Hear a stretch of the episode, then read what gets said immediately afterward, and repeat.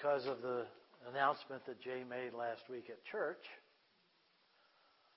we have a family situation here too, don't we?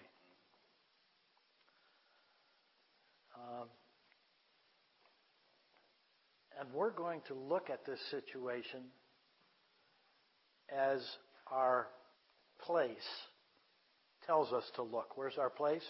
We are seated with Christ in the heavenly places. Amen. It's from that perspective that we can look down and see family situations. And then Jesus, who's seated right next to the Father, and we're next to Jesus. Jesus is going to inform us. He's probably going to ask us to inform ourselves and then say, yeah, that's it.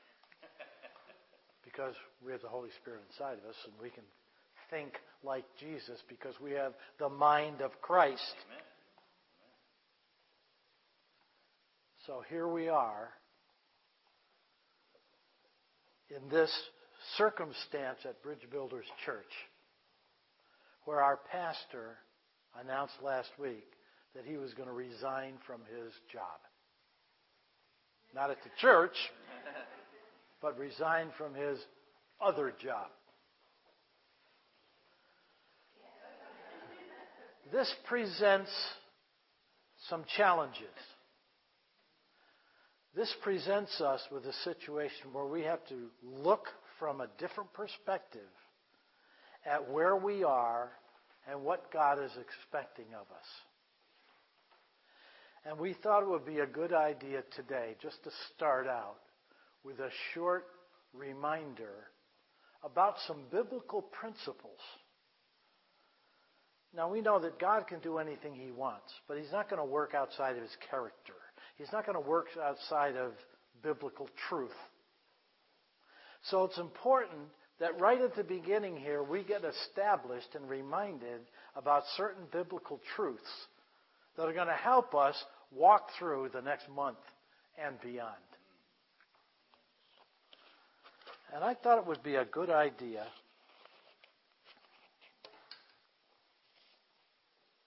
Would you do me a favor? Give one of these to each person. I thought it would be a good idea for you to see where our heart is and where our mind is about these biblical principles. And as we go through this, we can hopefully establish ourselves in the truth so that this is our perspective. This is our foundational perspective. And we'll need to be reminded of these things along the way. To Bridge Builders Church, August 2017.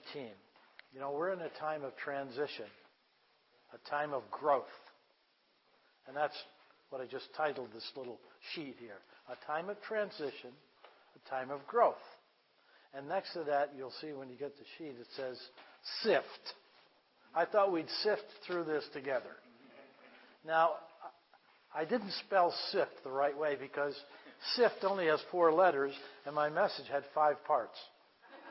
So I had to add an extra F just so the word would fit, but I thought it would help us remember. We're going to sift through these points together. And there's 5 points. And these 5 principles are supposed to remind us who we are.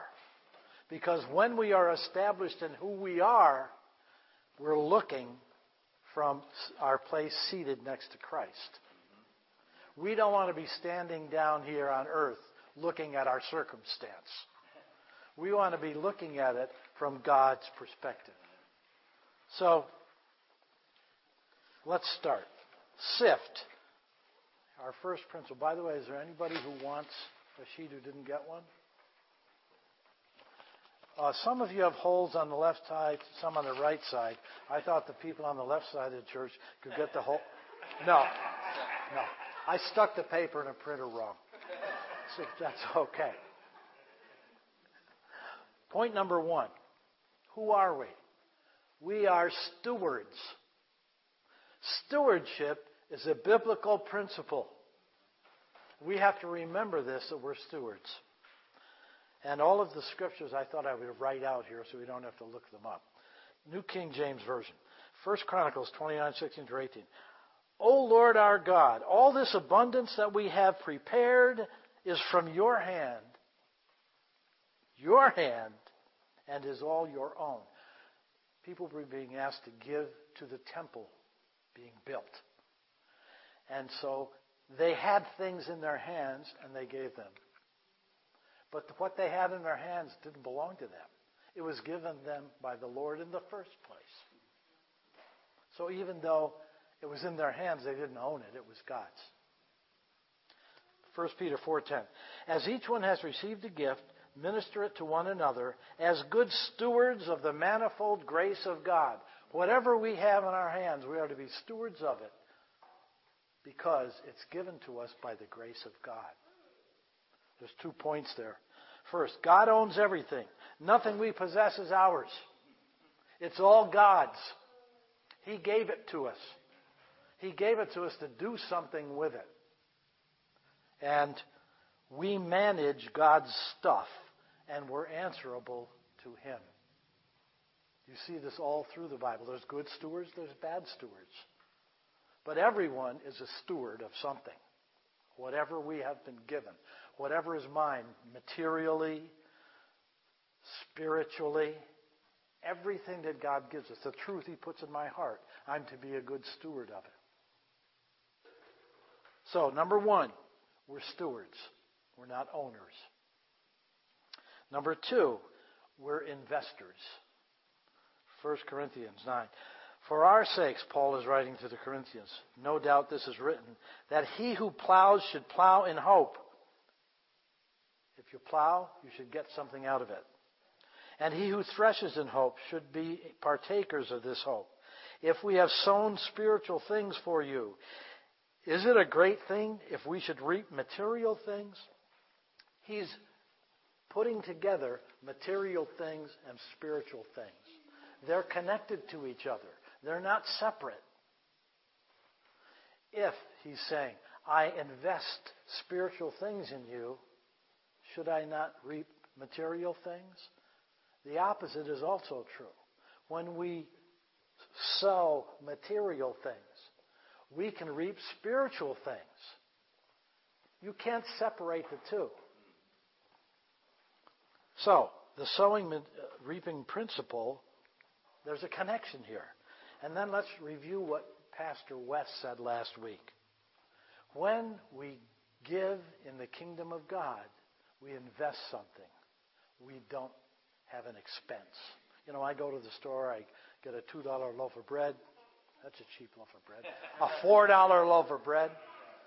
I get $4 worth of bread. But when I invest in the kingdom of God, I don't get back just what I put in. I get back multiplied benefits. Even if I don't see it. If I give $2 to the kingdom of God, I'm not going to get $3 back necessarily. But something more is going to come to me besides what I have given. God multiplies. He doesn't add. So we're investors. We invest things. And then B, remember Wes said, we are in holy partnership with the Lord and with each other. We partner with God by investing in His kingdom so that His kingdom is advanced. Not just monetarily, but in our time, our talents. It's all invested in the kingdom. So we're stewards, we're investors. Third, we're followers. For God so loved the world that He gave. What did God give? Everything He had. And the Word says, if He gave us His Son, what's He going to hold back? How could He give more? He can't give any more than He's given. He's given us everything. We're followers. What does that mean for us? 2 Corinthians chapter 8. In great trial of affliction, the abundance of the churches of Macedonia's joy and their deep poverty abounded in the riches of their liberality. They were very liberal in their giving. For I bear witness that according to their ability, yes, even beyond their ability, they were freely willing, imploring us with much urgency that we would receive the gift and the fellowship of the ministering of the saints. And this they did. So what he's saying is they gave beyond their ability. How can you give beyond your ability? Is that possible? In the kingdom of God it is. Because we know we're going to get a great return. The last line, though. They first gave themselves to the Lord and then to us by the will of God. And on the back of the paper there, generosity begins with submission to the Lord. When we submit all we have to the Lord, our whole life,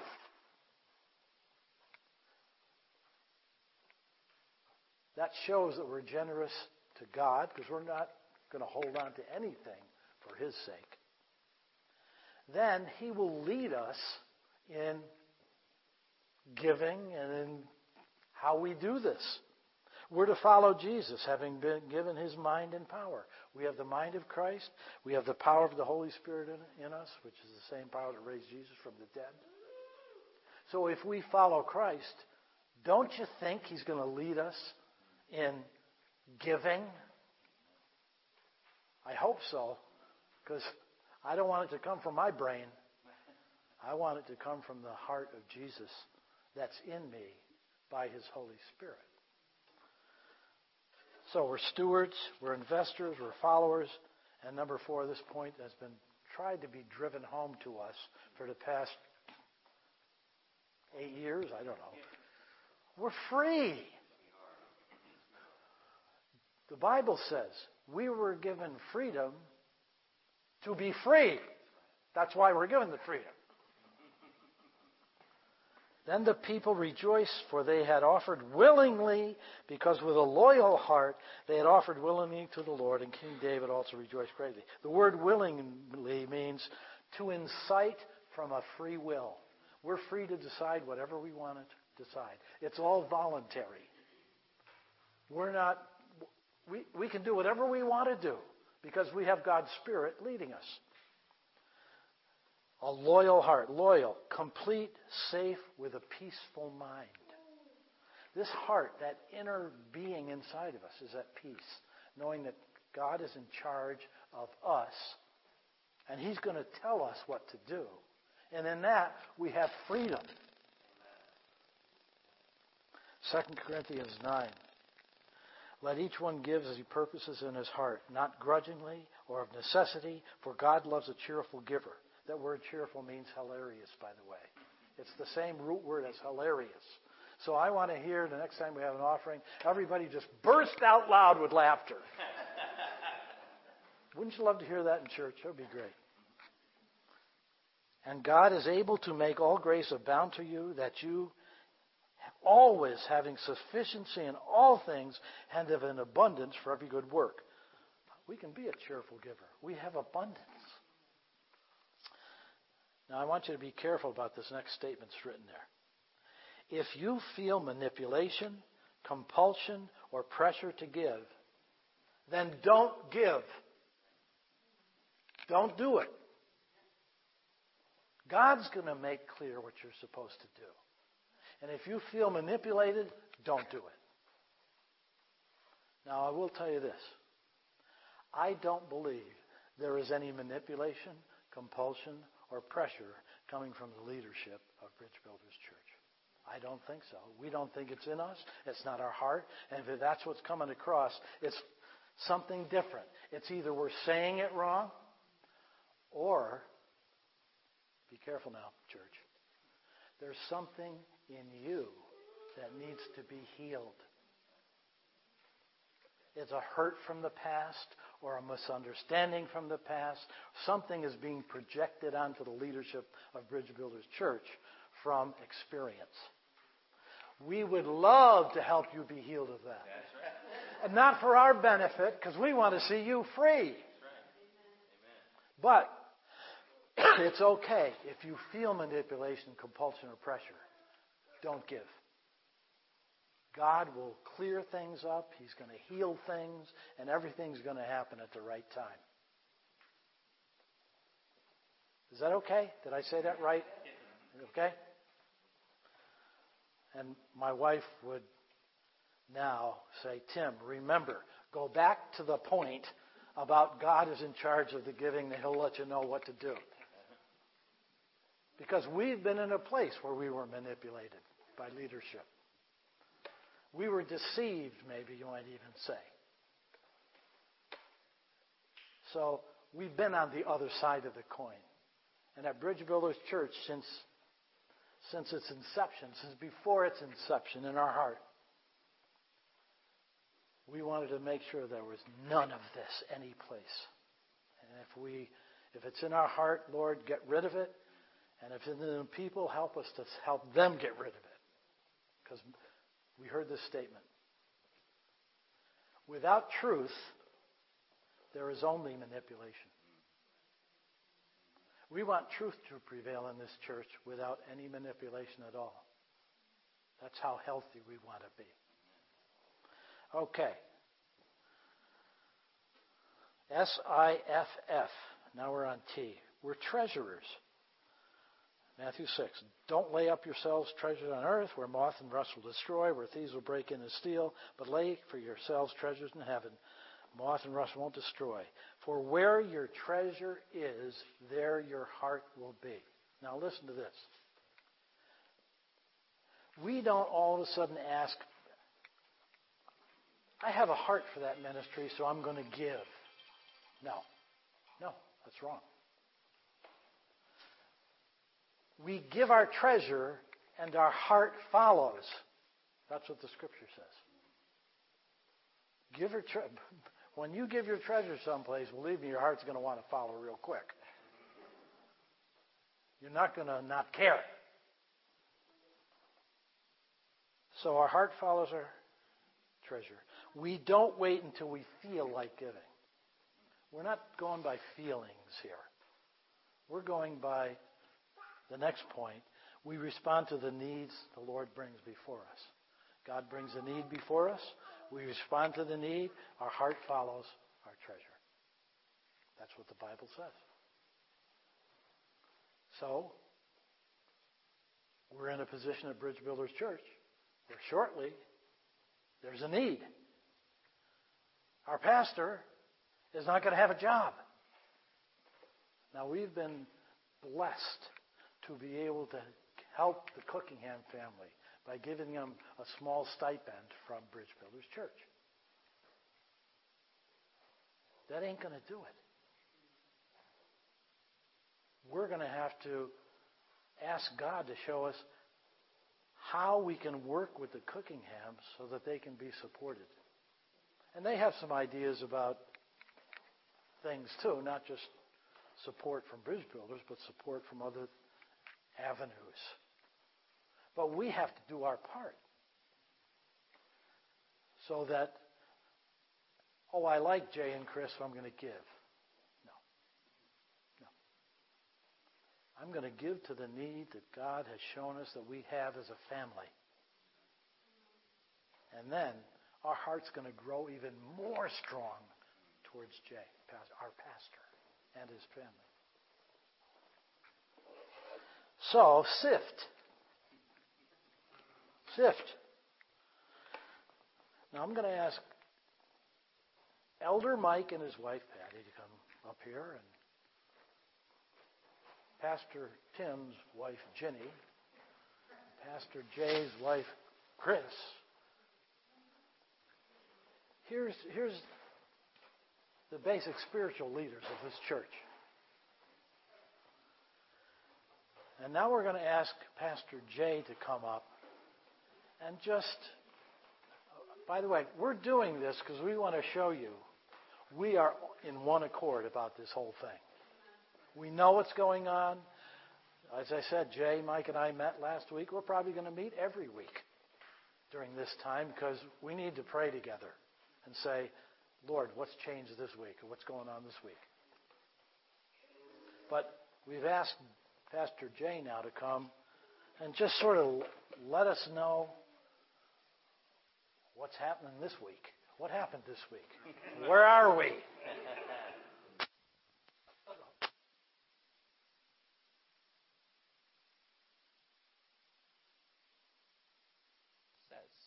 Process, progress. Hopefully there's progress in the process. I just want to kind of just tell, that's a perfect sound effect for what's going on right now. The stepping out from full-time employment obviously was a great relief for me. Those of you who have known and have heard the chronicling of the many years of difficulty where my job existed, you know that story. There's no sense of going into it, except it was very difficult. And it was starting to have an effect on my health, mostly mental health. But so it seemed prudent to start to explore what that might look like if I left that job. And, there was in the sessions that we had with Wes and Verna, both individually and collectively, there was two questions that really moved me. One of the questions was, Wes asked me, what has changed when you first started as pastor to where you are now? When I first started as pastor, I was trying to be so obedient to what God had asked me to do, to step into this place where God had led me to. And so I was passionate about the obedience and passionate about serving, and it was all about that kind of thing. And so Wes said, okay, so what's different now? I said, well, I still feel that same passion.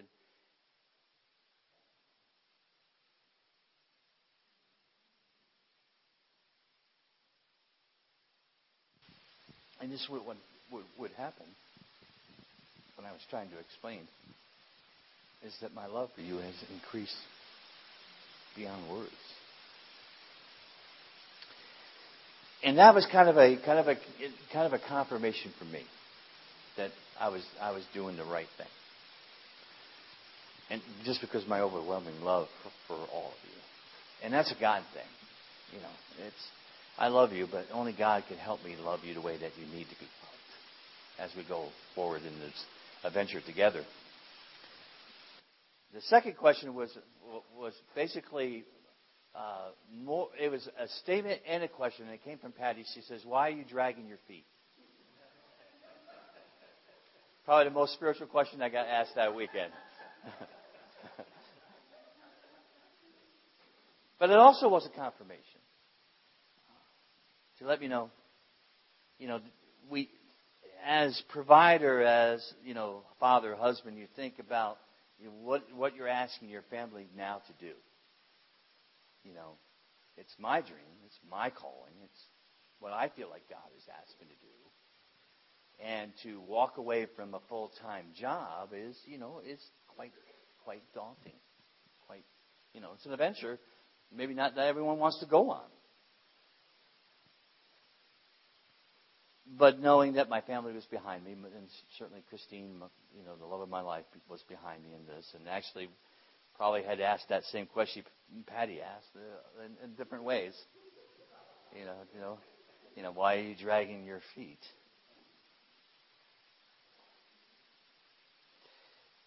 When you're obedient to what God has asked you to do, some strange things happen.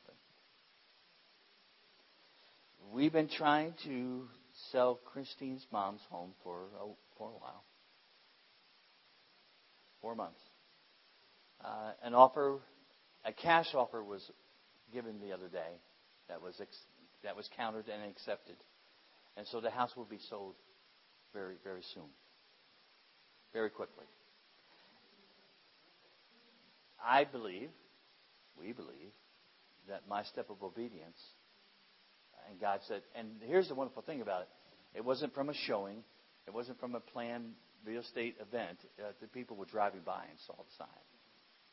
Just happened to be driving by a very side street in Walden, New York, which is, no one drives. It seems like,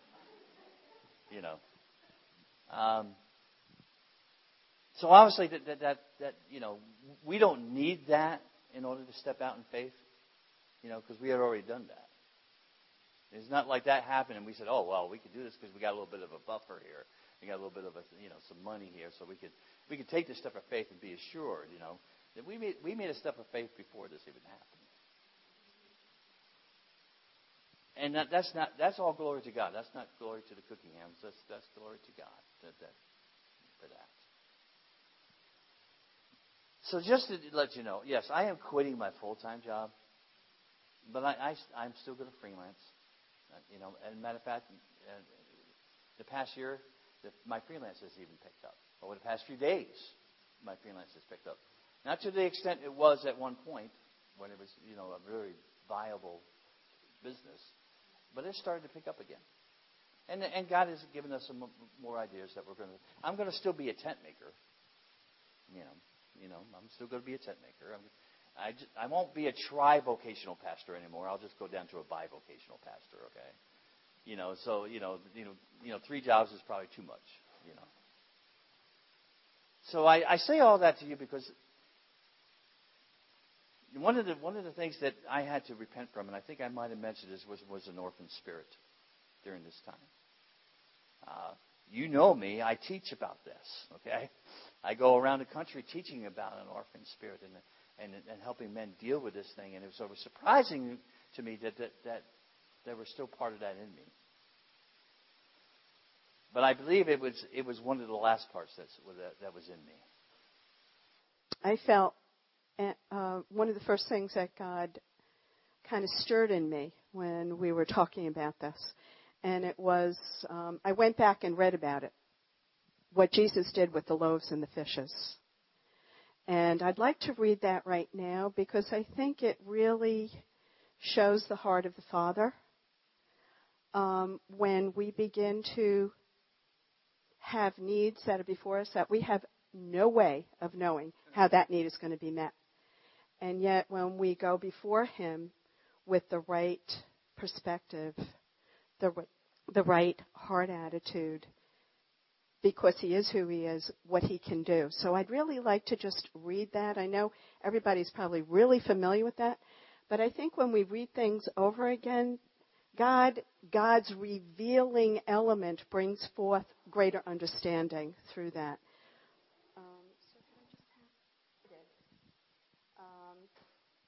From where He had been and went to the Sea of Galilee and went up on the mountains and sat down.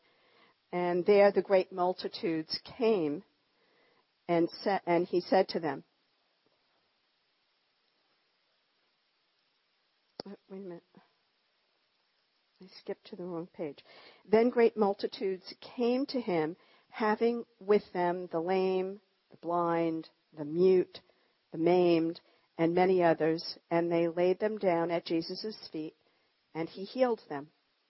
So the multitude marveled when they saw the mute speaking, the maimed made whole, the lame walking, and the blind seeing. And they glorified God of Israel. Now Jesus called His disciples to Himself and said, I have compassion on the multitude because they have now continued with me 3 days and have nothing to eat. So there were thousands there for 3 days, and there was nothing to eat. And I do not want to send them away hungry. He saw their need, and He knew that it was an imminent need, lest they faint on the way. Then His disciples said to Him, where could we get enough bread in the wilderness to fill such a great multitude? There wasn't even anything nearby that they could draw from. Jesus said to them, how many loaves do we have? What do we have right here and now? And they said, 7 and a few little fish. So He commanded the multitude to sit down on the ground, and He took the 7 loaves. He took what was there, what was readily available, and the fish, and gave thanks.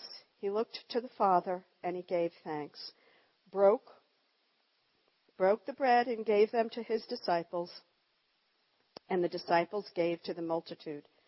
So they all ate, everyone ate and was filled and was satisfied. And not only that, there was an abundance left over. They didn't just have 7 loaves left. They had 7 baskets, large baskets were left. That is our Heavenly Father.